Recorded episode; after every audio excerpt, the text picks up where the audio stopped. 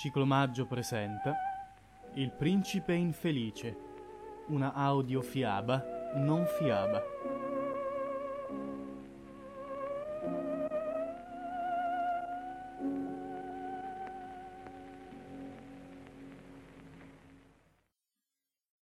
Le guardie del castello si ritrovarono davanti un ometto alto non più di due spanne, o anche meno in realtà, visto che mezza spanna almeno era data dai tacchi rossi dei suoi stivaletti, su cui spiccavano le calze biancoperla, i calzoncini al ginocchio tutte nappe e nastrini, il giustacuore nocciola tutto pizzi e ricamucci. A completare il quadro, una enorme gorgiera o collare elisabettiano, su cui cadeva una barba nocciola anch'essa, così lunga che l'ometto era costretto a portarla arrotolata fra le mani, a mo' di manicotto invernale.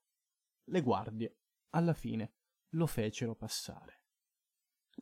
Mm, eh, è vero che date metà del regno? Sì, se guarite mio figlio. Mm. Eh, sì, sicuro, metà del regno tutto per me, vero? Mm, per metà, eh?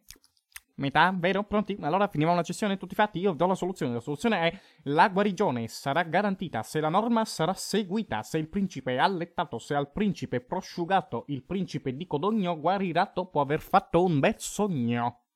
E così, com'era arrivato, il nano se ne andò. Ma stavolta con una corona in testa. Eh, e ora sì che c'era una bella gatta da pelare. Un sogno, un bel sogno, anzi.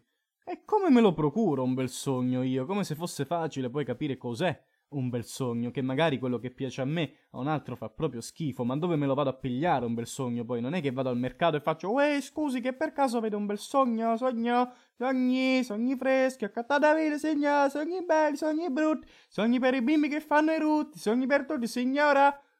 Non dite sciocchezze.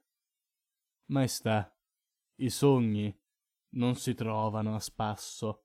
Eppure, mi pare di ricordare una leggenda, disse l'astrologo reale.